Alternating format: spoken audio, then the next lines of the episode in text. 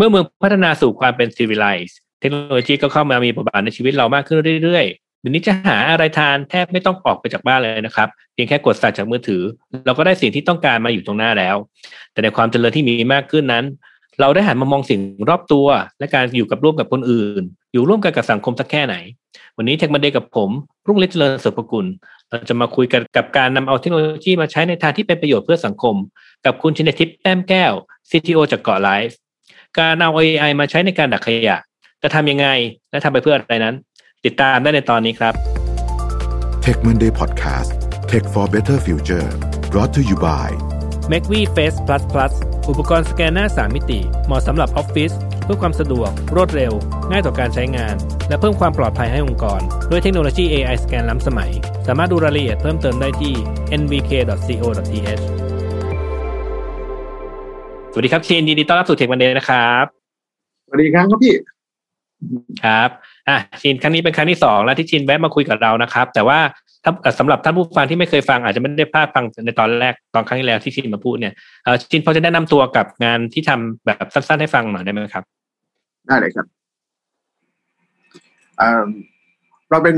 travel tech startup นะครับ ที่ให้บริการอืมการจองตั๋วเดินทางสำหรับ backpacker ครับ แต่ว่าครับแบบที่ทุกคนรู้กัน พอโควิดมันเล่นงานพวกเราก็ให้เนี่ยนักท่องเที่ยวต่างชาติก็หายไปเลยสำหรับผมกับทีมนะมันเลยเป็นโอกาสที่เราได้มีการปรับ business model ของทีมเราอะครับ ให้มันตรงกับครับช่วงเวลาแบบนี้มากขึ้นขณะเดียวกันโดยตัวพื้นฐานเองแล้วเนี่ยเราชอบเรื่องของการพัฒนา skill ใหม่ๆครับเราได้มีโอกาสไป take course ครับเกี่ยวกับเรื่องการการเรียนรู้เรื่องการทำแอปพลาย AI ครับเป็นเทคโนโลยีการเอา AI ใช้ในงาน development ที่เราคุ้นเคยอยู่ครับ อืม อะก็ดีนะครับก็คือมีโอกาสเอ้ยมีวิกฤตขึ้นมา แล้วก็พลิกวิกฤตให้เป็นโอกาสก็พัฒนาตัวเองในอีกด้านหนึ่งเข้าไปเนอะอ่าเป็นโอกาอะสโอเคเข้าเรื่องกันเลยนะครับเออพอดีพี่ได้ยินว่าชินกำลังทำโครงการดักขยะโดยการใช้ AI เข้ามาช่วยเป็นเครื่องมือเนี่ยเออฟังดูเป็นสิ่งที่น่าไม่น่าจะมาเจอกันได้เลยครับ AI กับการดักขยะ เหมือนมันซอฟต์แวร์เจอกับการดักขยะที่เป็นของจริงเนี่ยเออชินพอจะเล่าให้ฟังถึงที่มาว่าทำไมถึงทำโครงการนี้ให้ฟังหน่อยได้ไหมครับอืม จริงๆ แล้ว project นี้มันก็เป็น project ที่มาแบบลูกทุ่งมากเลยนะฮะก็อ่าอืมถ้าถ้าเราก็อาจจะต้องปูพื้นฐานสักนิดนึงครับ จริงๆแล้วผมผมจบโรงเรียนแถวปากคลองตลาดครับโรงเรียนสวนกุหลาบวิทยาลัย แล้วก็ผมมีรุ่นพี่คนหนึ่งที่มาสนิทกันช่วงหลังๆ มากๆเลยเนี่ยเขาเป็นพี่รุ่นพี่สวนกุหลาบครับ ที่เขาทำงานเรื่องขยะ ไม่ใช่เรื่องขยะหรอกทำงานเรื่องสิ่งแวดล้อมอะมาเป็นเวลาหลายปีพี่คนนี้เขาเป็น NGO ที่พี่สันครับพี่พี่ศิระก็ครับอยู่ดีๆพี่คนนี้ครับเขาก็ ชวนผมไปนั่งเรือไฟฟ้าที่แกต่อเอง คือแกเนี่ยอืมหลังจากที่แกออกมาจาก NGO เจ้าหนึ่งแล้วครับ แกมาโฟกัสทำเรื่องเรือไฟฟ้าหนักมากเลย เพราะว่าแกอยากที่จะแบบเปลี่ยนวิธีการเดินทางแต่เดินที่เรือเนี่ยมันเรือยนต์ธรรมดา มันใช้น้ำมันแล้วมันก็มีเสียงรบกวน มีเสียงดังใช่ไหมฮะเพราะครับมีแบบกลิ่นน้ำมันมีอะไรพวกเนี้ยมันค่อนข้างแย่ครับทำให้แกแบบอยากที่จะทำให้การท่องเที่ยวมันดีขึ้น แกอยากทำเป็นเรือไฟฟ้า แล้วแกก็เสียเวลาทำอยู่สองสามปีครับทุ่มเททำมาก พอเรือเสร็จแล้วแกก็ เอาเรือไฟฟ้าเนี่ย มาชวนเพื่อนๆของแกนั่งกัน แล้ววันหนึ่งครับวันที่หกเดือนกุมภาพันธ์ปีที่ผ่านมาเนี่ยครับแกก็ชวนผมกับเพื่อนๆของแกอีกสองสามคนนะไปนั่งไปนั่งเรือไฟฟ้าที่แกทำขึ้นมาเนี่ยในคลองนะครับ เดี๋ยวอาจจะดูภาพสไลด์ก็ได้ครับ มุมซ้ายบนนะตัวนี้มันจะเป็นเป็นเรือที่แกทำครับน่ารักมากเลย พอเรานั่งนั่งไปครับ แกพาเราไปนั่งที่คลองหนึ่งเป็นคลองที่ชื่อว่าคลองภาษีเจริญครับ คลองคลองภาษีเจริญเป็นคลองที่วิ่งขนานกับถนนเพชรเกษมนะครับ ถ้าทุกคนที่เป็นคนฝั่งทนจะรู้ว่าถนนเพชรเกษมเนี่ย ติดรถติดมากมลพิษเยอะมาก แต่ตรงกันข้ามนะครับ กับคลองภาษีเจริญที่บรรยากาศในภาพด้านขวานะของสไลด์อะครับบรรยากาศคลองเงียบสงบมากในวันที่ไป ต้นไม้สวยตลอดทางน้ำนิ่ง แล้วยิ่งเราได้นั่งเรือไฟฟ้าอะครับ เราเหมือนเรานั่งบนตู้เย็นที่มันลอยอยู่ในน้ครับำบรรยากาศดี เดี๋ยวพอดีพอดี อันนี้มันออกผ่านพวกเอ่อช่องทางที่มันไม่มีภาพด้วยเนาะเออมันจะมี YouTube เท่านั้นแหละที่มีภาพเออคราวนี้ภาพไอ้เรือที่ผมเห็นอยู่เนี่ยมันเป็นก็เป็นเรือปกตินี่แหละเนี่ยราคาน่าจะมีเซลล์ไฟฟ้าอยู่ใช่ไหมข้างบนเนี่ยใช่ครับนะครับบรรยากาศการนั่งก็เรือคลไฟองฟ้าก็เออคลองก็เป็นคลองสะอาดๆอันหนึ่งเนาะอืมใช่ครับตอนที่บรรยากาศคลองดีดีมากครับคือแบบ ผมผมไม่น่าเชื่อเนาะผมจะได้นั่งเรือที่ชิลแบบนี้ ทั้งทั้งที่เรือก็ไม่ได้วิ่งช้านะเรือวิ่งเร็วบรรยากาศดีด้วยการที่มันเป็นเรือไฟฟ้า แต่ว่าปัญหามันเกิดขึ้นตอนที่เรานั่งเรือด้วยกันนะครับ ออกไปจากคลองภาษีเจริญนะครับ ตรงนั้นอะมันเป็นบริเวณที่ชื่อว่าปากน้ำภาษีเจริญ ที่จะมีวัดวัดหนึ่งเป็นวัดใหญ่ตั้งอยู่ จากตรงปากน้ำภาษีเจริญอะตัวคลองเนี่ยมันไปชนกับคลองที่ใหญ่กว่าอันหนึ่งที่คลองบางกอกใหญ่ครับ หรือว่าบางคนก็เรียกว่าคลองบางหลวง พอไปถึงตรงนั้นขอแค่เข้าไปในเขตปุ๊บอะครับ ผมได้ผมรู้สึกว่าผมเกือบจะอ้วกเลยทำไมถึงจะเกือบจะอ้วก เพราะว่ามันมีกลิ่นน้ำเน่าลอยมาตามน้ำครับในทันทีเลยครับขนาดเดียวกันนั่นคือเราก็เห็นว่ามันมีพวกขยะที่มันเริ่มเป็นขยะสายลอยมาตามน้ำเหมือนกันตอนนั้นทำให้พี่ซันอะเริ่มอยากชวนคุยพวกเราคุยกันต่อแล้วว่า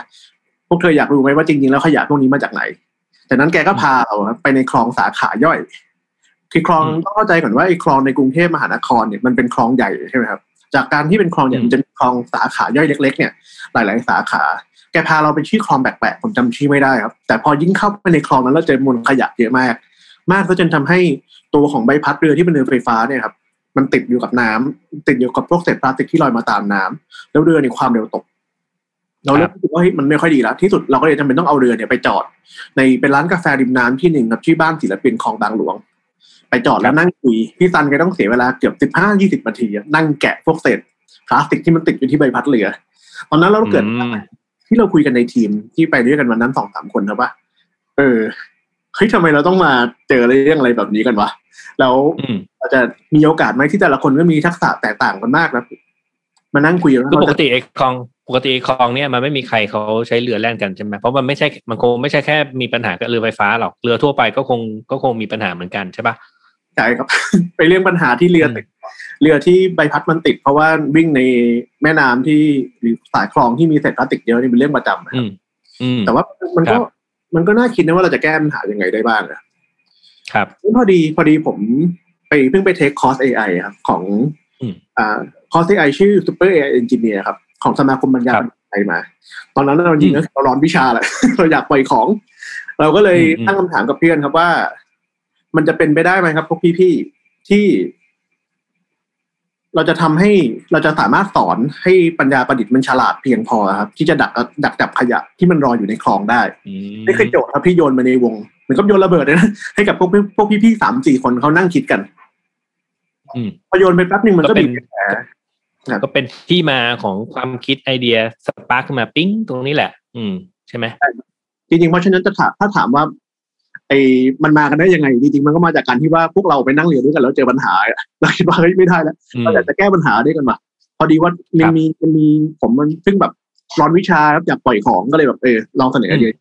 กลายเป็นว่าทุกคนสนใจกันมากกว่าที่คิดครับ แล้วก็รู้สึกว่าเออเฮ้ยทำเถอะไหนๆก็ไม่มีอะไรจะเสียละยังไงคลองมันจะเน่าเราเราทำกันดีไหมเราแก้ปัญหากันดีไหมครับก็เลยเกิดโปรเจกต์เล็กๆนี้ขึ้นมาครับอืมมาสอน AI ให้รู้จักขยะ อะทีนี้ไอ้ขั้นตอนการทำให้ AI รู้จักขยะเนี่ย ทำได้ยังไงครับ อืมจริงๆจะว่าไปเนี่ย ถามว่าง่ายไหมมันก็ง่าย ถามว่ายากไหมมันก็ยากนะไอการที่จะสอน AI ให้รู้จักขยะได้จุดสำคัญอย่างแรกเลยครับ AI ทุกตัวเนี่ยเหมือนกับเด็ก ถ้าเราจะสอนอืมเด็กเริ่มต้นเลยคือเราต้องทำให้เขารู้จักก่อนว่า สิ่งนี้สิ่งนี้สิ่งนี้คืออะไรถูกไหมครับ การที่ทำให้หนึ่งคนน่ะ รู้จักว่านี่คือขยะได้อะวิธีที่ง่ายที่สุดครับคือว่าเราต้องเอาภาพขยะให้เขารู้เราต้องเอาภาพขยะอืมให้เขาจดจำว่านี่คือขยะนะแล้วมันจะเป็นขยะอืมที่ไหนก็ว่าอีกทีหนึ่ง ดังนั้นก็ตอนเป็นคอนเซปต์ของ Machine Learning นั่นแหละ คือให้มาการมีการสอน machine ให้รู้จักเอ่อ feature อะไรบางอย่างเนาะใช่ไหมดังนั้นสิ่งที่ตามมาคือว่าเราก็เลยเพื่อที่จะให้เราสามารถรวบรวมรูปภาพให้ AI ตัวนี้เรียนรู้ได้ เราเลยต้องทำการจัดตั้งกลุ่มไลน์ขึ้นมาครับ เพราะว่ากลุ่มเนี้ยครับที่เซตทีมขึ้นมาคือกลุ่มงานอาสาสมัครนะครับ ทุกคนเป็นอาสาหมดที่อืมทำโปรเจกต์นี้ดังนั้นเริ่มต้นวิธีการทำให้เกิด productivity ได้ก็คือเรามีพี่ครับในทีมก็คือพี่ซันเนี่ย เขารู้จักกับคนที่เป็นเอ่อคนรักคลองฝั่งทนนะครับ เป็นเพจใน Facebook ครับอยู่แล้วครับเขาชวนคนในกลุ่มนั้นนะครับ มาเปิดกลุ่มชื่อว่ากลุ่มไลน์รวบรวมรูปขยะในความเพื่อสร้าง AI Learning ขึ้นมาไอ้กลุ่มนี้เป็นอืมเป็นแชทนะครับคุณคุณคุณที่ฟังอยู่ก็สามารถเข้าไปเอ่อช่วยช่วยกันได้นะโดยการที่ว่าไอ้กลุ่มนี้คนที่เข้ามาแล้วเขาเป็นคนที่ใช้ชีวิตริมคลองอยู่แล้ว หรือว่าผ่านผ่านผ่านแม่น้ำไปไปมาอย่างเงี้ย ในชีวิตประจำวันคุณจะมีโอกาสที่จะเจอภาพที่คุณไม่พอใจแล้วตอนที่คุณเดินข้ามสะพาน หรือคุณแบบครับเดินมาจากบ้าน คุณสามารถถ่ายภาพนะครับภาพในชีวิตประจำวันที่คุณเจอขยะลอยน้ำอยู่แล้วส่งมาที่กลุ่มนี้ แล้วก็พอส่งภาพมาเรื่อยๆเนี่ย เราก็จะรวบรวมภาพพวกนี้เก็บไว้เป็นที่ที่หนึ่งแล้วก็ส่งให้ทีมที่มาทำหน้าที่หน้าที่เขาเรียกว่าการแบบเลเบลภาพอะครับไปทำงานต่อ ก็เราก็รวบรวมรูปมาได้ประมาณสักหกร้อยเจ็ดร้อยรูปนะครับ เยอะเหมือนกันจากครับจากนี้ในเวลาสามเดือนครับ แล้วก็ก็เป็นจุดเริ่มต้นแรกแหละก่อนที่จะสอบเออก่อนที่ก่อนที่จะเริ่มต้นไปใช้ตัว Machine Learning ก็คือเริ่มต้นรวบรวม Data ก่อน หาข้อมูลก่อนว่ารูปภาพที่เราอยากจะใช้มามันมีอะไรบ้าง แค่กระบวนการหารูปภาพเฉยๆเนี่ยอารมณ์ก็เริ่มต้นก็ดูไม่ไม่ง่ายนะเพราะเราต้องมีต้องหาอาศัยอาสาสมัครมาช่วยเนาะใช่ ก็เลยนะครับ เพราะพวกเราเป็นพวกเราเป็นคนที่ไม่ได้มีแบบ background อะไรแบบ เป็นเป็นคนใหญ่คนโตครับ เราก็เลยต้องหาวิธีที่ง่ายจะใช้วิธีอาสาสมัครใช่ใช่ก็ใช้มวลชนนั่นแหละ อืม ใช้คนที่อยู่กับกูใช้ชีวิตกับคลองจริง ๆ มาช่วยกันทำเนอะก็ step ถัดมาก็คือว่าพอมันเริ่มได้รูปครับจริงๆไม่เยอะครับแค่ประมาณสักร้อยกว่ารูปเท่านั้นแหละพอได้มาเสร็จปุ๊บอืมเราก็เลยมาเริ่มคุยเรื่องเทคนิคกันว่าเออการที่จะสอน AI ให้มันรู้จักกับรู้จักกับ ขยะได้เนี่ยจริงๆแล้วมันมีชั้นที่เราต้องเรียกว่าเราจะสอนเขาระดับไหนก่อนนะครับอ่าครับขอขอพูดคร่าวๆแล้วกันเราเรียกว่า AI กลุ่มที่สามารถเรียนรู้รูปภาพได้เนี่ยเราเรียกเขาว่า computer vision นะครับคอมอ่ากลุ่มกลุ่มที่มันฉลาดในเรื่องของการทำ computer vision มันสามารถแบ่งครับเป็นก็คือประเภทแรกคือมันสามารถที่จะรู้ว่าภาพเนี้ยคือภาพอะไร สามารถแยกของภาพได้เราเรียกว่า image classification แต่ว่าสิ่งอืมที่เราต้องการทำเนี่ยเราต้องการทำเลเวลที่สูงกว่านั้นครับเราเรียกว่า object detection คือมันสามารถที่จะมองภาพหนึ่งภาพแล้ว เรารู้ว่าในนั้นมีขยะกี่ชิ้นอยู่ตรงไหนครับของภาพบ้างอืมเพื่อทำให้เราสามารถนับจำนวนขยะได้ แล้วก็สามารถแยกประเภทของขยะได้นะครับเป้าหมายของของทีมเราคือเราต้องการทำ object detection ครับเพราะว่าในคลองหนึ่งคลองเนี่ย มันมีขยะมาเป็นลอยมาขยะมันลอยตามน้ำมาเป็นสายมาเป็นชิ้นๆอืมถ้าเราสามารถทำอืม object detection ได้เนี่ยตัวนี้จะช่วยทำให้เราสามารถที่จะได้ตามวัตถุประสงค์ของโครงการที่วางไว้อย่างจริงมันจะมี ระดับที่ซับซ้อนกว่า เช่น AI ที่ใช้กับรถไร้คนขับพวกนั้นนะเขาเรียกว่า semantic segmentation อะไรเงี้ยหรือว่า instant segmentation พวกนี้ก็คือเรื่องระดับสูงแล้ว ซึ่งคิดว่าในทีมนี้เราทรัพยากรในการในการทำมันไม่พออาจจะยังไม่ถึงจุดนั้นด้วยมั้งอืมใช่ใช่ไหมก็เลยทำแบบระดับกลางๆก็คือ object detection ก่อนนะฮะจริงๆ ขยายความ object object detection นิดนึงกับงานที่มันเป็นลักษณะแบบเนี้ยถ้าเกิดว่าท่านผู้ฟังเคยดูหนังหรือว่าดู ดูอะไรที่มันจะมีเหมือนเป็นภาพวิดีโอ แล้วก็มีสี่เหลี่ยมแป๊บแป๊บแป๊บแป๊บแป๊บติดตามคนที่มันเคลื่อนเคลื่อนที่ตามตามภาพวิดีโอ อันนั้นแหละก็เรียกคือเราเราเรียกว่า object detection รูปแบบหนึ่งถูกไหมแต่อันนั้นมันจะเป็น detect คนเดินไปเดินมาอะไรพวกเนี้ย อืม ทีนี้เจ้างานขยะเนี่ยน่าจะเป็นความท้าทายรูปแบบหนึ่งแหละ เพราะว่าไอ้ object detection มันก็ต้องต้องมีการเรียนรู้นิดนึง แต่ว่างานที่ชินทำอยู่เนี่ย เรียกว่า มันเริ่มต้นจากศูนย์นะเพราะมันคงไม่มีใครมาทำฟีเจอร์ของไอ้ขยะนี่มาให้มามาแต่แรกมันก็เลยต้องเริ่มต้นกันใหม่ตั้งแต่ศูนย์เลย ก็น่าจะท้าทายระดับหนึ่งเนาะก็พอมันครับเริ่มจากศูนย์เนี่ยอะครับมันมันยากมากเลยก็คือว่าเราจะเราจะเริ่มต้นยังไงดีใช่ไหมครับ พอมีคนเอาภาพมาให้เราเป็นหลักร้อยหรือหลักเกือบเกือบจะพันรูปในอนาคตอันใกล้เนี่ยครับ เราจะวางแผนอย่างไรดี ในการที่จะให้มีจำนวนคลาสหรือจำนวนประเภทขยะที่ให้สอนให้เขารู้จัก ตรงนั้นมันเลยเป็นสเต็ปถัดมาหลังจากที่เราเริ่มทำงานไปได้สักระยะหนึ่งแล้ว แต่ว่าเอาก่อนที่เป็นจุดนั้นแล้วกันนะครับ ก่อนที่เป็นถึงจุดนั้นเนี่ยเมื่อเราใช้เครื่องมือเครื่องมือในการสร้างโมเดล AI อะครับ ที่หลายคนในวงการเขานิยมกันตอนนี้ นิยมนี่ไม่ได้แปลว่าดีที่สุด แต่ว่ามันมันดีเพียงพอที่จะทำงานได้ครับตัวนั้นชื่อว่า YOLO อืม YOLO มาจากคำว่า you only look once ก็คือ AI มันจะทำหน้าที่ในการมองภาพแวบเดียวจะใช้ความทรงจำอืมอยู่ในหัวเนี่ยในการทำนายว่าเนี่ย เป็นขยะนะ และมันมีขยะประเภทอะไรนะครับ ตอนนี้เรามีในในการเทรนโยโ o เนี่ยเราก็ทำกันเองประมาณไม่กี่คนนะครับเราเทรนอืมอ่าโมเดลของขยะเนี่ยทั้งหมดประมาณสิบคลาสนะครับสิบคลาสได้แก่เอ่อขยะขยะชิ้นเล็ก ทีวี มีทีวีด้วยนะอืมมีอืมขวดพลาสติก มีของแปลกๆที่เป็นขยะที่เราเจอบ่อย เราพบว่าเฮ้ยจำนวนรูปที่มันไม่เยอะเนี่ยโยโ o ที่ใช้ชื่อโยโ o V4 ครับมีความละเอียดอยู่ที่ประมันอืมสามเก้าเปอร์เซ็น แปลว่าอะไรสามสิบเก้าเปอร์เซ็นแปลว่าไม่ฉลาด เพราะว่าทรัพยากรมันน้อย แต่ว่ามันโอ้ครับครับอืมอืมันมเพียงพอที่ทำให้ให้เราสามารถที่จะเดินเริ่มต้นแหละไปได้อืมใช่ครับเราไม่รู้ว่าเราต้องเริ่มอย่างไร แล้วจะเริ่มไปจุดต่อไปยังไงได้บ้างนะครับ แล้วก็ครับตัวนี้ถ้าถ้าเกิดว่าอ่าเห็นภาพที่โชว์นะครับ มันก็จะเป็นเหมือนกับตัวของอ่าสิ่งที่โยโ o ก็คือตัว object detection เนี่ยมันมองเห็นว่านี่คือขยะอะไร ก็จะเห็นได้ว่าครับมันก็พอจะมีตัวของขยะที่มันลอยมาตามน้ำเนี่ย แล้วก็ดักอืมได้มันดักมันดักมันฉลาดมากนะครับ ในการดักพวกกล่องพลาสติกนะครับ กล่องอืมโฟม หรือไม่ก็เป็นวัตถุที่มันชิ้นใหญ่พอสมควรนะครับ มันมันฉลาดอืมที่จะมองได้เลยครับ อืม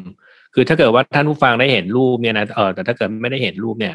เออลองจินตนาการว่าเอ้ยมันเป็นรูปคลองที่มันมีขยะนั่นแหละ อืม ทีนี้ถ้าเกิดว่าใครเคยผ่านไปผ่านมา คุณอาจจะไม่เชื่อก็ได้ว่ามีบางสิ่งบางอย่างอยู่ในคลองอะ เวลาเวลาเราเอารูปขยะพวกนี้มาดูเนอะอืม มีอะไรที่มันน่าตกใจไหมครับ เวลาเวลาชินทำโครงการนี้ว่ามีอะไรอยู่บนคลองเฮ้ยมันเฮ้ยมันมีอยู่นี่บนคลองด้วยเหรอเมื่อกี้เห็นพูดถึงทีวีขึ้นมานอกเหนือจากทีวีมีอย่างอื่นที่น่าตกใจไหมครับ มันมันน่าสนใจที่ว่าในคลองสายย่อยอะเรามีเราเจอขยะชิ้นใหญ่เยอะกว่าที่คิดนะขยะชิ้นใหญ่อืมทีวีก็คือเรื่องหนึ่งใช่ไหมครับ นอกจากทีวีแล้วเนี่ย เราเจอเตียง เตียงโอ้โหคนทิ้งเตียงลงคลองเหรอโอ้โหสุดอืมเตียงฟูกที่นอนลอยมากับน้ำเนี่ย ผมตั้งคำถามมากเลยนะอืมใครใจดีมันมาจากไหนใช่ไหมครับ นอกจากเตียงฟูกที่นอนแล้ว เราเจอแบบ เราเจอเราเจอของแปลกๆอย่างเงี้ยแจกันอืมบัวรดน้ำอะไรอย่างเงี้ยครับอืมแต่ของที่เจอแบบ เยอะมากๆเลยนะเยอะกว่าที่คิดเลยคือพวกรองเท้าบูทงงมากเลยครับ เราเจอของเราเจอรองเท้าบูทลอยอะมาหลายครั้งละที่แปลว่าอืมแล้วถ้าเกิดว่าเราเรามองว่าทุกอย่างมันคือขยะเราไม่ได้สนใจใช่ไหมมันก็มันก็ไม่ผิดอะไร แต่ว่าอืมไหนเราอุตส่าห์ train model พวกนี้ขึ้นมาแล้วเนี่ย เราอยากที่จะทำให้มันข้อมูลที่เราได้ครับ เราสามารถเอาไปใช้ประโยชน์ได้งั้นบางการที่ต้องมานั่งคุยกันรอบถัดไปว่าเออที่สุดแล้วเราจะ เราจะต้องมีการมาทำประเภทของ label จากข้อมูลที่ได้มารอบแรกดีไหมเนี่ยเลยเป็นเรื่องที่สำคัญมากครับ ครับ อ่าเพราะว่ามันเป็นการวางแผน เพราะว่าเออมันคือการตอนนี้เรากำลังทำ object detect แล้วแต่อันนี้ detect ว่ามันเป็นอะไรได้บ้างเนี่ยเออใครจะเอาไปใช้ต่อเนี่ยเราต้องวางแผนดีตั้งแต่ตอนนี้แหละไม่งั้นเดี๋ยวก็ต้องมานั่งทำใหม่ถูกไหมใช่ครับ แล้วก็พอทำตรงนี้เสร็จปุ๊บอะครับสิ่งที่มันเกิดขึ้นก็คือว่า เราก็มีการแชร์เรื่องนี้ครับในเฟซบุ๊กกัน พอพอการทำการทำงานรอบแรกมันเสร็จไปแล้วเนี่ย เรารู้สึกว่าเราต้องการคนมาช่วยเราเพิ่มใช่ไหมครับ การหาคนมาช่วยเพิ่มอะพูดได้ง่ายๆคือพวกเราเป็นคนที่ไม่มีอะไรในตัว เราก็เลยใช้มวลชนแบบที่พี่แม็กบอก การใช้มวลชนง่ายๆคือเราก็เขียนโพสต์ครับผมเขียนโพสต์พี่ซันเขียนโพสต์แล้วก็เพื่อนของพี่ซันที่เขาแบบอ่าเป็นเขาเขาเป็นคนที่ทำงานด้านสื่อบ้างอย่างเงี้ยครับเขาก็แชร์โพสต์ตรงนี้ออกไป กลายเป็นว่ามีคนสนใจอยากแก้ปัญหาเรื่องนี้ด้วยกันกับเรา การที่เราณตอนณปัจจุบันเนี่ยเรามีคนที่มาช่วยทำเป็นอาสาสมัครเนี่ยมามาทำมากขึ้นแล้วประมาณสักสิบกว่าคนละจากตอนแรกเขามีแค่สองครับในคนสิบกว่าคนเนี่ย มันก็เริ่มมีโจทย์ที่ challenge ขึ้นละโจทย์ที่ challenge คืออะไร ก็คือว่ามีเขาว่ากันว่าถ้าเกิดว่าเราจะมีตัวของรูปภาพเนี่ยที่จะใช้นะครับ มาใช้ในการสอนในไอได้เนี่ยหนึ่งคลาสควรจะต้องมีรูปภาพอย่างต่ำเนี่ยหนึ่งหมื่นรูป นั่นแปลว่าถ้าตอนหนึ่เนี้ยงหมื่นรูปโอ้หนึ่งหมื่นรูปต่อหนึ่งตอนคนี้ลาสรวมทั้งหมดเมื่อกี้ชินบอกแค่ได้แค่หลักพันเองอืมใช่แต่ไม่ แต่ว่าแน่นอนว่าถ้าให้มันฉลาดเพียงพอหนึ่งคลาสต้องมีหนึ่งหมื่นรูปนะครับ ซึ่งแปลว่าถ้าเกิดว่าตรงนี้เรามีคลาสที่เราอยากทำประมาณนักสิบคลาสหรือสิบสองคลาสเนี่ยก็แปลว่าเราต้องมีรูปทั้งหมดหนึ่งแสนหนึ่งหนึ่งแสนสองหมื่นรูปอืมเยอะมากเลยสำหรับผมใช่ผมได้ผมได้ฟังไอเดียนี้มาจากเพื่อนที่เขาเขาเรียนเรื่อง AI มาเหมือนกันนะครับ ผมก็เลยคิดว่าครับโอ้ถ้าเราจะแบบทำงานด้วยความรู้สึกต้องเตรียมงานขนาดเนี้ยมันเกินเนี่ยมันเกินสเกลของอาสาสมัครแล้วเราเลยคุยกันว่าเฮ้ยถ้างั้นอะเราแบบ พยายามในจุดที่เราทำได้ก่อน ก็คือนะตอนนี้เรามีรูปที่ทำโดยคนไม่กี่คนเนี่ย อยู่ที่ประมาณหนึ่งพันกว่ารูปละเราจะต้องเราควรจะทำให้ได้ประมาณสักหนึ่งหมื่นสองพันรูปคือสิบทสิบเปอร์เซ็นจากความคาดหวังปลายทางก่อนดังนั้นตอนนี้คร่าวๆก็คือว่าเราต้องการได้คนนะครับ มาช่วยทำอาสาสมัครในเรื่องของการดักรูปภาพสอน AI ให้รู้จักขยะผ่านการมาดักรูปภาพด้วยกันเนี่ย อยู่ที่ประมาณแปดพันถึงเก้าพันรูปกับต่อจากนี้นะครับ ก็เลยอืมเป็นรถแมพที่น่าสนใจเลยว่าเราจะสามารถไปได้ถึงจุดนั้นไหม จริงๆ แล้วโปรเจกต์เนี้ยเอ่อเราคิดว่าน่าจะใช้เวลาประมาณสามเดือนถึงหกเดือนหลังจากนี้ครับเพื่อให้เห็นภาพที่ไกลจากนั้นคือดูคือดูวิเคราะห์มาแล้วว่า เอ้ย จะทำให้มันแม่นยำได้เนี่ย ใช้ปริมาณรูปขนาดเนี้ยโอ้ยมันทำคนเดียวคงไม่ไหวหรอก คือทำคนเดียวก็คงได้ แต่ก็อาจจะเสร็จเป็นปีอะที่อาจจะไม่ได้ด้วยเพราะว่ามันก็อาจจะพลาดตั้งแต่การ รวบรวมรูปมาแล้วแหละเพราะว่ารวบรวมรูปด้วยคนเดียวมันเป็นไปไม่ได้แหละมันก็ต้องก็ต้องมีคนมาช่วยกันทำเรื่องพวกนี้แหละเนาะใช่ไหมใช่ครับอืมอะทีนี้ทำไงต่อครับ พอรวบรวมคนมาได้แล้ว ตอนนี้มีสิบกว่าคนละอะก็พอมีภาพนะครับว่าคนสิบกว่าคนเนี่ยที่เขาไม่ได้รู้จักกันมาก่อนเลย ก็มันต้องมาทำงานตรงนี้ด้วยกันน่ะสิ่งแรกเลยที่ที่เราในฐานะของคนที่อยากชวนคนไปช่วยกันนะครับ เราจะเป็นต้องทำให้เขาเนี่ยอ่า เริ่มเริ่มที่จะรู้ก่อนว่างานที่คุณมาทำเนี่ยการมันมันไม่ได้งานเป็นการทำงานที่ง่ายนะการที่เราจะทำให้เขามามาทำตรงนี้ด้วยกันได้ เราเลยต้องแชร์แบบที่ผมแชร์ที่อยากไปอะว่าเราทำอะไรกันอยู่ เป้าหมายของเราคืออะไร แต่มันไม่เกิดผลอะไรเลย ถ้าเกิดว่าเราไม่มีการบ้านให้เขาไปลองทำครับเราก็เลยมันคล้ายๆเป็นเป็นแบบทดสอบให้เขามาช่วยกันเลเวลรูปภาพแบบง่ายๆครับมีรูปภาพตั้งแต่ level หนึ่งก็เหมือน ก็เหมือนเป็นการสอนแบบง่าย ๆ แหละ อืมสำหรับคนที่เขาอาจจะไม่รู้จักไอ้ ML machine learning หรือว่าวิธีการทำมาก่อนนะเนาะก็คือต้องมีการสอนเขานิดนึงใช่ไหมแล้วพอพอเราสอนกันแบบง่ายๆแล้วเนี่ย สิ่งที่มันเกิดขึ้นครัก็บคือว่าเราก็มีช่วงเวลากับเป็นการทำ design design จริงๆครับ ให้คนกลุ่มครับเนี้ยคนเนี่ยครับเขามาทำเวิร์กช็อปกันแล้วก็แชร์กันว่าหลังจากที่ทุกคนไปทำการบ้านลองเลเวลรูปภาพกันสิบรูปนะแบบง่ายๆเลยอืมทุกคนอืมเห็นด้วยหรือไม่เห็นด้วย กับการที่เรามาแชร์กัน ว่าเราเจออะไรบ้างครับอืมมันก็ได้กลายเป็นช่วงเวลาที่น่าสนใจครับ ตอนที่เราเรามาทำเป็นเวิร์กช็อปตัวนั้นกันนะฮะว่าเราเนี่ยได้มีโอกาสที่ทุกคนมา recap ไอเดีย แล้วก็ตบกันใหม่ตบกันใหม่ว่า แต่เดิมเนี่ยมันมีอ่าคลาสของมีคลาสของตัวของขยะเนี่ย ที่ผมกับทีมที่มีเล็กๆกันสองสามคนเนี่ยอยู่สิบคลาสนะครับแต่ตอนนี้เราก็มามาตั้งแกนกันอีกทีว่าณตอนนี้เราจะต้องการแยกขยะเนี่ย ใช้คำว่าอะไรดี เป็นสองแกนสี่สองแกนสี่ประเภทนะครับ ได้แก่แกนอืมแรกก็คือแกนที่เป็นขยะธรรมชาติหรือไม่ใช่ธรรมชาติ แล้วก็แกนที่ครับสองที่เป็นขยะที่มีมูลค่าหรือไม่มีมูลค่านะครับอืมเอาสองก็แกนเป็นแกน x y ปกติ อืมใช่เป็นแกนได้กว่าพอมาตัดกันครับเราได้แบบ เราเริ่มสโคปชัดขึ้นกว่าเยอะขึ้นชัดขึ้นเยอะกว่าเดิมมากเลยว่าตอนตอนนี้เรามีขยะที่อยากที่จะมาทำเลเวลทั้งหมดสิบสองคลาสละไอ้เจ้าอืสิบมสองคลาสเนี่ยมันก็มีขยะที่ ที่เป็นอะไรที่มันไม่ได้สำคัญในในเชิงของไอมองครับ เช่นอ่าสิ่งมีชีวิต เช่นซากสัตว์ซากปลา หรือว่าครับสิ่งมีชีวิตที่อีกประเภทหนึ่งก็คือท่อนไม้เศษไม้ที่มันเป็นอุปสรรคต่อการเดินเรืออะไรอย่างเงี้ยครับเพราะฉะนั้นเนี่ยไม่ได้เป็นขยะที่เราค่อนข้างจะสนใจละเช่นขยะที่อืมเราจะยกตัวอย่างเช่นกล่องนมขวดพลาสติกขวดแก้วกระป๋องอลูมิเนียมอะไรพวกเนี้ยพวกเนี้ยมันคือขยะที่ไม่เป็นไม่ได้เป็นมาจากธรรมชาติใช่ไหมครับ แต่ว่าเราสามารถตัดสินใจได้ว่าแทนที่จะทิ้งมัน เราจะสามารถเอามันเนี่ย ไปรีไซไปรีไซเคิลหรือ reuse แทนที่ดีหรือเปล่า เพราะว่ามันยังมีคุณค่าอยู่ กับอีกประเภทหนึ่งคือขยะที่ทั้งไม่ได้มาจากธรรมชาติ แล้วก็ไม่มีมูลค่าในการ reuse ด้วยยกตัวอย่างเช่นถุงใส่ขยะลองนึกภาพนะครับอืมมันมีมันมีเยอะเหมือนกันนะเท่าเท่าที่เราเห็นในคลอง เป็นถุงขยะที่ในครัวเรือนเนี่ยเขาเอาขยะสดต่างๆ มารวมกันมัดเป็นถุงใหญ่ใช่ไหมแล้วมันลอยมาอืมน้ำจริงๆลอยขะมารวมกันนั่นแหละใช่ไหม ใช่ครับ มันเหมือนกับเป็นอืมมันเหมือนกับเป็นระเบิดเวลาที่มันพอแตกเมื่อไหร่ปุ๊บจะกลายเป็นขยะจำนวนมหาศาลส่งกลิ่นเหม็นเน่าอืมพวกอยู่ในนั้น อืมอืมในในกลุ่มมันมีการคุยกันว่าไอ้ถุงใส่ขยะประเภทเนี้ยครับ มันมีข้อดีอย่างหนึ่งก็คือว่า ถ้าเกิดว่าเราสามารถทำสกรีนนิ่งได้ ก็คือแยกโซนในการวิเคราะห์ขยะแล้วเนี่ยเราจะพบว่าโซนไหนที่มีขยะกลุ่มนี้เยอะแปลว่าคนที่มาจากครัวเรือนพวกนั้นอะเขาไม่ค่อยสนใจเรื่องการดูแลแม่น้ำซึ่งมันนำไปสู่อืวิธีการมแก้ปัญหาเชิงรุกต่ออีกทีหนึ่งครับ อย่างไรก็ตามเพราะฉะนั้นอืมมองในแง่นี้เราเลยอยากที่จะเก็บข้อมูลมันว่ามันมาจากมันมีเรื่องพวกนี้ด้วยอะมีกล่องครับโฟมซึ่งเป็นของที่ ก็รู้รู้รู้กันนะว่ากล่องโฟมคือตัวปัญหาร้ายแรงของสิ่งแวดล้อมในประเทศไทย แล้วก็อืมเศษพลาสติกทิ้งเล็กแล้วก็พลาสติกต่างๆในครัวเรือนการที่เราอืมการที่เรากว่าที่เราจะได้มาเรื่อง 12 คลาสของขยะที่เราต้องการเก็บข้อมูลพวกนี้จริงๆแล้วมันมาจากการที่อาสาสมัครเขาช่วยทำเวิร์กช็อปกันนะครับ แล้วสุดก็มาครับ brainstorm กันกว่าจะได้ตรงนี้อีกทีหนึ่งครับ อืม คือนอกจากสิบสองคลาสตัวเนี้ยที่บอกว่าเอ้ยมันมีประเภทอะไรบ้างเนี่ย เราแบ่งหมวดหมู่มันด้วยคือว่าเอ๊ะมันมีค่าหรือไม่มีค่า มันเป็นธรรมชาติหรือไม่ธรรมชาติ เพื่อที่จะได้รู้ว่าจริง ๆ แล้วเอ้ยมันกระจุกตัวกันอยู่ตรงไหน ถูกไหมในสิบสองคลาสนี้ หลังจากที่ทำเสร็จแล้วเนาะอืมใช่ครับ อะทีนี้ทีนี้โครงการเนี้ยเออดูเหมือนตั้งต้นเริ่มเริ่มจะเริ่มจะเหมือนแบบเริ่มตั้งขายได้แล้วอะไรเป็นสิ่งที่ท้าทายเราบ้างครับในการทำงานพวกนี้ อืมถ้ามองเรื่องคำว่าสิ่งที่ท้าทายแล้วเนี่ย ผมคิดว่านะครับผมมันก็มีเรื่องที่น่าสนใจอย่างหนึ่งนะครับอย่างแรกก็คือไอ้สิ่งที่เราทำเนี่ย ก่อนที่ผมจะเริ่มเริ่มโครงการในนี้กับกับทีมตอนแรกสุดเลยครับผมพยายามนะครับพยายามไปหาพวก paper งานวิจัย ว่ามันมีไหมไอ้ keyword เรื่องนี้ก็คือพวก canal debris อะไรเงี้ยหรือว่าแบบไอ้ debris detection อะไรเงี้ยมันมีไหมว่าไอ้สิ่งที่เราอยากจะทำก็คือเป็นขยะที่ลอย เราจะได้ไม่ต้องเริ่มต้นจากศูนย์เนาะถ้ามันมีคนทำไว้แล้วบ้าง อืม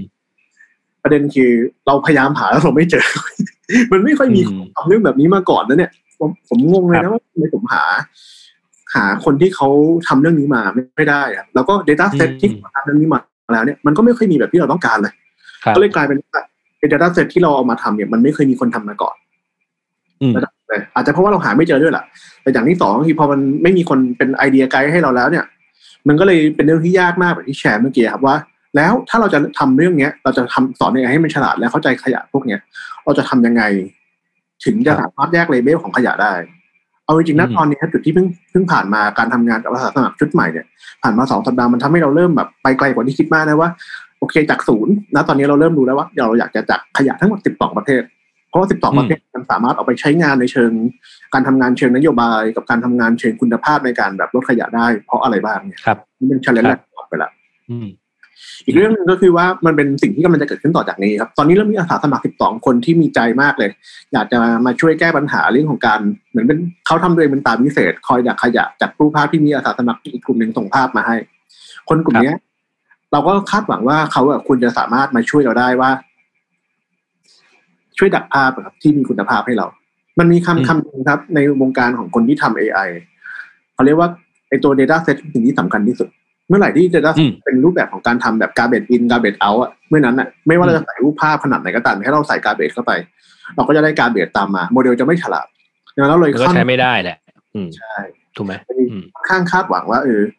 มันถ้ามันไปได้ดีเนี่ย คนที่เข้าใจร่วมกัน คนที่มาช่วยทำงานด้วยกันในลักษณะของอาสาสมัครเนี่ยถ้าเขาสามารถทำได้ดี มันก็จะเป็นเคส study ที่ทำให้เราเริ่มจะได้ AI ที่มันมี accuracy ที่สูงกว่าเดิม ปัจจุบันนี้เราต้องยอมรับครับว่าด้วยการทำงานสั้นๆแค่คนหนึ่งสองสามคนไปช่วยกันทำนะ ตัวของ YOLO ซึ่งเป็น object detection เนี่ยมันทำได้แค่สามสิบเก้าเปอร์เซ็นต์เองอืมก่อนที่จะใช้งานจริงได้อืมว่า YOLO ต้องฉลาดพออย่างน้อยก็คือเจ็ดสิบกว่าเปอร์เซ็นต์ครับ มีสิ่งที่ต้องอืมทำอีกเยอะมากเลย นั่นแปลว่าถ้าเราสามารถทำได้เนี่ย ทีมของเราสามารถทำได้แล้วทั้งหมดเป็นงานอาสาสมัครเนี่ยมันก็เป็น challenge นะครับพี่แม็กมันก็เป็น challenge ที่ถ้าเกิดว่ามันไปได้น่าจะน่าจะดีไม่น้อยเลยครับจริง ๆ สิ่งที่ชินพูดมาเมื่อกี้เนี่ย ก็โอเคแหละเข้าใจได้แล้วว่าหนึ่งคือเราต้องการ Data แน่ ๆ อยู่แล้วอ่าสองก็คือความรู้เรื่องของการ ทำให้มันรู้จักว่าไอ้มันคืออะไร แต่สิ่งสิ่งที่พี่คิดว่าไอ้ที่ชินพูดมาพูดเมื่อกี้นี้แล้วมันมีประโยชน์มากเลยคือ จริง ๆ ตอนนี้เรากำลัง define process งานอยู่ เพื่อที่ว่าเวลามันมีคนมาช่วยมากกว่านี้มันจะได้ไม่งง แล้วรู้ว่าเขาจะต้องมาทำอะไร ซึ่งจริงๆอันนี้ถ้าถ้าไม่เริ่ม define ตั้งแต่ตอนนี้ก็พอมีคนมาช่วยเยอะขึ้นสมมติว่ามันมีคนฟังจากตอนนี้ไปแล้วอยากจะมาช่วยปุ๊บเราจะเจอปัญหาที่ว่าเอ้ยไม่รู้จะทำยังไงต่อ มีคนมาช่วยแล้วทำยังไง ไม่รู้ งงงไปหมดเหมือนกันเวลามีคนมาช่วยเยอะๆนะจริงๆ process ก็น่า process ที่ที่ define ตอนนี้ก็มีประโยชน์มากๆเหมือนกันแหละใช่อืมจริงๆแล้วโปรเซสที่ครัทำบนั้นเรา ผมว่าเราได้ทดลองอะไรหลายๆอย่างนะเรามีเครื่องมือที่มาใช้หลายตัวเลยครับ เพราะอะไรครับว่าอืมงานที่ทำทั้งหมดมันเป็นระบบอาสาใช่ไหมครับ ไม่ใช่ไม่ครับไม่ใช่นั้นนะเป็นอาสาแบบออนไลน์ร้อยเปอร์เซ็นต์อืมเริ่มต้นถึงตอนเนี้ย เราไม่มีการเจอหน้ากันเลยครับนอกจากการอืมการการรอบแรกนะฮะที่ ครับผมเอาภาพไปมาเที่ยว แล้วก็เริ่มประกาศครับหาสมัครเอาอาสาสมัครมามาสอบมาอืมทำการบ้าน แล้วก็มีการประชุมอืมเวิร์กช็อปออนไลน์ทั้งหมดเนี่ยครับอืมไม่มีการครับเจอหน้ากันเลยออนไลน์ร้อยเปอร์เซ็นต์แล้วก็ดังนั้นอืมสิ่งที่เราเราเตรียมตัวกันพอสมควรนะครับเป็นเรื่องของการวางแผนให้คนสามารถทำงานโอเค ตอนนี้เรายอมรับว่าเราอยู่ในช่วงของ work from home ใช่ไหมครับ แต่ว่าครับขณะเดียวกันนี่คือในวงการสตาร์ทอัพเองเนี่ยเขาก็เริ่มมีการพัฒนา tool เครื่องมือครับในการทำงานแบบ work from home มากขึ้น ผมอยากขอแชร์กันครับ ทีมทีมเราตอนนี้เราใช้เครื่องมือที่ชื่อว่า Fig FigJam ครับ ในการที่จะไปประชุมงานลองนึกภาพอืมนะสมมติผมกับพี่แม็กคุยกันเนี่ยเราตอนนี้เราก็โทรโทรคุยกันด้วยเสียงใช่ไหมครับหรืออาจจะมีการเห็นหน้าครับอาจจะใช้เครื่องมืออย่าง Google Meet ก็ได้ หรือว่า Zoom อืมได้ในการคุยกันนะครับครับ แต่ว่าจริงๆแล้วมันจะไม่เกิดประโยชน์อะไรเลยถ้าเราแค่คุย จุดเนี้ยครับอืมในการทำงานยุคปัจจุบันเนี่ยเราเริ่มมีเครื่องมือที่เรียกว่าเป็นกระดานดำออนไลน์นะครับ กระดานดำออนไลน์อืมที่ได้รับความนิยมหลายตัวตอนนี้ บางคนก็เริ่มใช้เครื่องมือชื่อว่า Miro แต่ว่า FigJam อืมเป็นเป็น product ตัวหนึ่งของ Figma ครับ ที่ทำให้เราสามารถอืมที่จะประชุมออนไลน์ได้ง่ายขึ้นนะครับครับ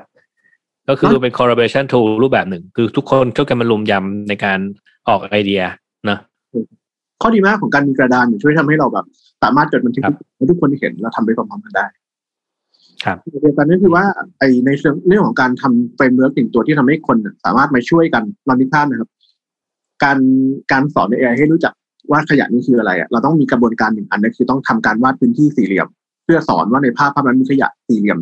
กี่ชิ้นกี่ชิ้นในภาพหนึ่งภาพบ้างแล้วมีภาพที่รอทำอยู่ เป็นหลักร้อยหรือหลักพันภาพ ครับปกติแล้วถ้าเกิดว่าอ่าในคนที่เขาทำ AI ด้วยกันนะครับเขาก็จะแบบจำเป็นต้องสร้างเซิร์ฟเวอร์มาหนึ่งตัวแล้วให้เซิร์ฟเวอร์ตัวนี้เป็นที่ที่เก็บภาพที่รวบรวม label ต่างๆพวกนี้ไว้แต่ว่ายุคนี้มันก็มีหนึ่งตัวชื่อ Roboflow ครับ Robot Flow เนี่ยเป็นเครื่องที่ฉลาดมากในเรื่องของการจัดการแต่ละงานการทำ labeling นะครับ ซึ่งเดี๋ยวอีกสักพักหนึ่งอาสาสมัครของเรานั้นจะได้ทำเรื่องนี้กัน ก็ถ้าสามารถทำได้ work เนี่ยแปลว่าอาสาสมัครเองก็แทบจะเหมือนกับรอรอการป้อนงานมาจากที่หนึ่ง มีคนอัปโหลดภาพมาให้ แล้วเขาก็สามารถเข้าไปจัดการการทำ labeling ก็คือสอนอืมสอน AI เนี่ยวิธีหนึ่งนะทั้งหมดทำผ่าน Roboflow ได้เลย แล้วในขั้นตอนสุดท้ายเมื่อเราได้ได้รูปภาพที่พร้อมกับทำการ labeling ประเภทขยะทั้งหมด 12 คลาสมาแล้วเนี่ย เราสามารถใช้ครับพวก Google Colab นะครับ ในการที่จะเอาโมเดลพวกเนี้ยส่งต่อผ่าน RoboFlow มาเทรนโมเดลได้เลยอืมก็ส่วนตัวก็คิดว่าคิดว่าตอนนี้ในเรื่องของการทำ workflow นะมันทำมาได้ดีพอสมควรแล้ว เรารู้สึกว่าอยากรู้มันเป็น challenge นะครับว่า มันจะสามารถทำให้กระบวนการนี้มันสามารถเริ่มต้นและจบลงอะโดยที่ไม่ได้เจอหน้ากันได้เลยคือ fully ออนไลน์ได้หรือเปล่าครับ อืม แต่ก็ดูเป็นรูปเป็นร่างแล้วนะก็เออเอาโอเค ถึงถึงถึงโครงการเนี้ยมันจะเพิ่งเริ่มต้นเนี่ย ชินคิดว่าอยากจะให้โครงการนี้ไปไกลถึงขนาดไหนครับ ครับ ก็ในเรื่องของ challenge นะครับส่วนตัวต้องพูดเรื่องของ challenge ก่อนจริงๆแล้วผมมองว่า จริง ๆ แล้วงานนี้มัน challenge ตรงที่ว่าวิทยาศาสตร์นะครับ ความรู้ด้านวิทยาศาสตร์จะสามารถเข้ามาช่วยแก้ปัญหาสิ่งแวดล้อมนะครับ และขณะเดียวกันนั่นคือสามารถเข้ามาเป็นส่วนหนึ่งในการแก้ปัญหาการจัดการของสังคมเมืองได้มากน้อยขนาดไหนเรามองตรงนี้ก่อน แต่ว่าการการที่จะการที่จะเอาวิทยาศาสตร์ที่โมเดลที่ได้เนี่ยไปแก้ปัญหาทั้งสิ่งแวดล้อมแล้วก็สังคมเมืองได้แล้วเนี่ย ก็คือแก้ปัญหาขยะในในสังคมเมืองได้เนี่ยระยะสั้นเราเลยมองอย่างนี้ครับระยะสั้นเรามองว่าในช่วงเวลาสามถึงหกเดือนหลังจากนี้เราต้องการให้ accuracy ค่า accuracy ของ Euro ซึ่งเป็นโมเดลในการ detect ขยะเนี่ย มันฉลาดขึ้นอืมมากเพียงพอครับก่อนนะครับ เมื่อมันฉลาดขึ้นมากเพียงพอแล้ว step ถัดไปก็คือว่าเราอยากจะลองทำในคล้ายเป็น mock up product ครับก็คือเป็นกล้องวงจรปิด หรือว่า IP camera หนึ่งตัว ที่เอาไอ้ครับโมเดล Euro เนี้ยไปใช้ในการดักขยะได้จริงๆในคลองจริงๆนี่คือระยะสั้นอืมแล้วก็ระยะยาวก็คือว่าถ้าเราสามารถ ทำให้เจ้ากล้องวงจรปิดมันสามารถมองขยะในคลองได้ฉลาดขึ้นแล้วเนี่ย มันจะเป็นไม่ได้ไหมถ้าเกิดว่าเราจะเอาไอ้เจ้ากล้องพวกเนี้ย อาจจะมีการขอทุนจากหน่วยงานรัฐหรือเป็นเป็นอ่าทุนที่ประชาชนสนใจอยากทำเมืองให้ดีขึ้นนะครับ เอาเนี้ยมาซื้อกล้องเยอะๆหลายๆตัวนะครับ แล้วก็เอากล้องพวกนี้มาทำเป็นเครือข่าย เครือข่ายของกล้องตามกล้องนะครับ เพราะอะไร เพราะเรามาเราได้ภาพนี้ขึ้นมาครับไม่เราสามารถที่จะเอากล้องเนี่ยต่างๆนะครับ มาทำเป็นเครือข่าย ในคลองหนึ่งคลอง ยกตัวอย่างเช่นคลองบางกอกใหญ่นะครับ ในคลองครับางจะมีคลองคลองสายหลักนะครับ ที่เป็นแหล่งรวมขยะในขั้นตอนสุดท้ายก่อนที่จะปล่อยลงแม่น้ำเจ้าพระยา แต่ถ้าเราสามารถสร้างเป็นเครือข่ายของกลุ่มกล้องนะครับ ที่ดักตามคลองสาขาย่อยต่างๆ ได้นะครับ ทั่วก่อนที่มันจะวิ่งเข้ามาที่ตัวของคลองบางกอกใหญ่ที่เป็นคลองสาขาหลักได้เนี่ยสิ่งที่ตามมาก็คือว่าเราน่าจะสามารถทำระบบที่เรียกว่าการทำไอ้ debit screening นะครับก็คือเป็น ตัวตัวกรองว่าพื้นที่ไหนที่เป็นต้นกำเนิดของขยะตามจุดต่างๆได้ ซึ่งตรงนี้จะทำให้เราสามารถอัพอีกทีหนึ่งนะครับจากเครือจากเครือข่ายของกล้องพวกนี้มันเริ่มรีพอร์ตว่า โอเค ในกล้องทั้งหมด 20 ตัว มีตัวที่เป็นระบุจุดของจุดที่ทำให้เกิดปัญหาอยู่ประมาณ5ตัว เราสามารถจัดครับทีมนะครับคือเป็นทีมที่สนใจเรื่องสิ่งแวดล้อมด้วยกันนะอยู่ในฝั่งทนเนี่ยเข้าไปคุยกับคนในพื้นที่ด้วยกัน หรือว่าทำงานเชิงลึกได้มากกว่าเดิมครับขณะเดียวกันคือว่าเมื่อเรามีข้อมูลเชิงลึกแบบนี้แล้วเนี่ยเราสามารถส่งต่อข้อมูลเชิงลึกพวกนี้ ให้กับ หน่วยงานของรัฐบาลนะครับ ยกตัวอย่างเช่นกทมหรือไม่ก็สำนักระบายน้ำเข้ามาทำงานเรื่องนี้ได้จริงจังมากขึ้น เช่นเดียวกันก็คือว่าอืมถ้าเกิดว่า เรามีข้อมูลตรงนี้แล้ว มองในแง่ของข้ามในมองในแง่เรื่องของการจัดการมากขึ้นก็คือว่าเราสามารถที่จะคุยกับเขาให้มีการจัดเวรดูแลเรื่องของการดูแลพื้นที่เนี้ยเป็นพิเศษในเชิงของขยะลอยน้ำหรือไม่ก็อาจจะติดต่อภาคมหาลัยให้มีการจัดตั้งชุดที่เป็นทุ่นดักขยะอัตโนมัติ เพื่อลดพื้นที่นั้นก็เป็นไปได้ เราก็เลยคิดว่า จุดนี้ครับที่เราทำ AI ดักขยะเนี่ยเป็นแค่จุดเริ่มต้น ถ้าเราสามารถทำได้มีผลทางอีกยาวไกลอะที่เราอยากทำจริง ๆ ผมว่าเมื่อกี้นี้ที่จีนพูดมาเนี่ยน่าจะเป็นคีย์หลักของโครงการนี้เลยคือเออโอเคแหละ เรารู้ว่าเรามี Data แล้วว่าเฮ้ยขยะมันคืออะไร แต่ทีเนี้ยจะจะไปช่วยให้คนอื่นเขารู้ว่าเอ๊ะจะไปจัดการขยะอยู่ตรงไหน อะไรสำคัญที่สุดแอเรียอะไรที่เป็นจุดยุทธศาสตร์ที่หรือว่าไม่ใช่ยุทธศาสตร์จุดไหนที่เป็น ต้นเหตุหลักของตัวขยะนี่แล้วต้องไปเข้าไปแก้ไขแบบเร่งด่วนอะไรอย่างเงี้ย น่าจะเป็นสิ่งที่มีประโยชน์มากๆสำหรับหน่วยงานรัฐในอนาคตเลยแหละ อืม คือผมคิดว่าปัญหาสิ่งแวดล้อมไม่ใช่ปัญหาที่เราสนใจแค่เรื่องนี้แล้วจบ เราไม่เราไม่ครับสามารถได้ขยะที่มันลอยน้ำได้ ขยะมันมาจากที่มาบางอย่าง ปลายทางมีสิ่งแวดล้อมเสียหายใช่ไหมครับแต่ถ้าเราครัจะบทำเรื่องนี้เราต้องแบบสนใจเรื่องนี้ แล้วทำโดยเป็นนักสืบครับ ค่อยๆเจาะไปเรื่อยๆเรื่องของปัญหา หรือไม่ก็ขนาดเดียวกันก็คือแล้วก็ มีส่วนเราทำตัวเองเป็นส่วนร่วมที่จะเข้าไปช่วยแก้ปัญหากับคนที่เขาอยู่เรื่องนี้กันอยู่แล้ว ผมเลยคิดว่า ตัวนี้มันแค่เครื่องมือครับที่เราสามารถเอาไปต่อยอดได้นะโอเค อ่า ผมคิดว่าเนี่ยน่าจะใช้เวลาพอสมควรสำหรับการทำความเข้าใจโครงการนี้นะครับ แล้วก็น่าจะเข้าใจแล้วแหละว่าเออเราทำเอ่อโครงการนี้ไปเพื่ออะไรนะครับอ่าก่อนจากการเนี่ยชินมีอะไรอยากจะฝากให้ท่านผู้ฟังฟังไหมครับ ได้ครับ ก็สิ่งที่อยากแชร์นะครับ ที่ที่แชร์มาทั้งหมดผมคิดว่าปัญหาสิ่งแวดล้อมเนี่ย จริง ๆ แล้วเราอาจจะไม่ค่อยได้สนใจมันเท่าไหร่นะถ้าที่กับปัญหาอื่นเช่นปัญหา การเมืองหรือปัญหาเรื่องเศรษฐกิจรอบตัวเราอืมส่วนหนึ่งเพราะว่ามันดูไกลตัวเรื้อรังครับและยากต่อการอืมแก้ปัญหาด้วยตัวของเราเองคนเดียว แต่จริงผมอยากแชร์เรื่องหนึ่งครับ ก็คือเราคิดว่าจริง ๆ ถ้าเราได้มีความรู้สึกว่าอยากแก้มันไม่มากก็น้อยนะครับอืมเราคิดว่ามันสำคัญ คุณอาจจะพบครัว่าบทั้งหมดที่คุณมีอยู่อะครับ มันสามารถ contribu อะไรบางอย่าง ในฟิลตรงนี้หรือในงานประเภทนี้ให้มันเกิดความเปลี่ยนแปลงได้ไม่มากก็น้อยครับ ยกตัวอย่างให้ทางผมก็คิดว่าในวันนั้นอะวันที่อยู่ดีๆพี่เขาถ้าเขาไม่มาชวนผมไปนั่งรถไฟฟ้าแค่เพียงสีแล้วแล้วก็เราก็จะแบบอืมไม่ได้มีโอกาสเจอปัญหาขยะเน่าเหม็นที่มันลอยในคลองใช่ไหมครับ แล้วก็อืมความรู้สึกแก้อยากแก้ปัญหานี้มันก็จะไม่เกิดเลยมันจะไม่เป็นกลุ่มเล็กๆเนี้ยแน่นอน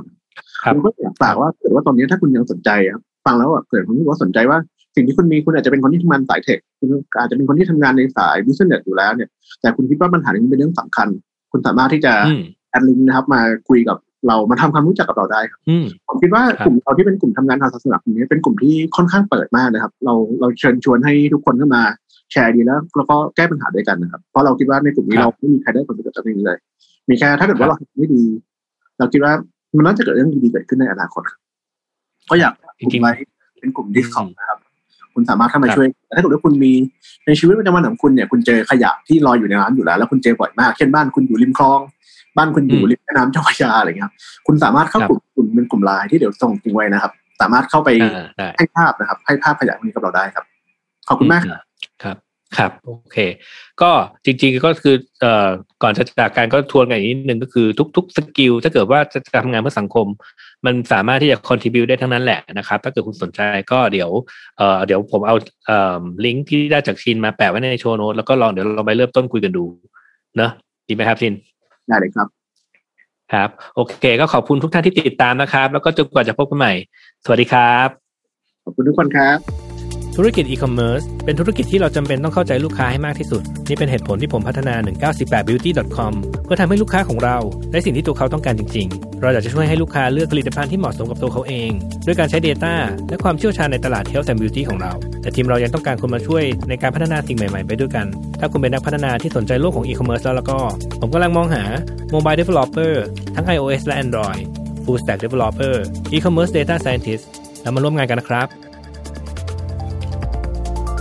Tech Monday Podcast Presented by NVK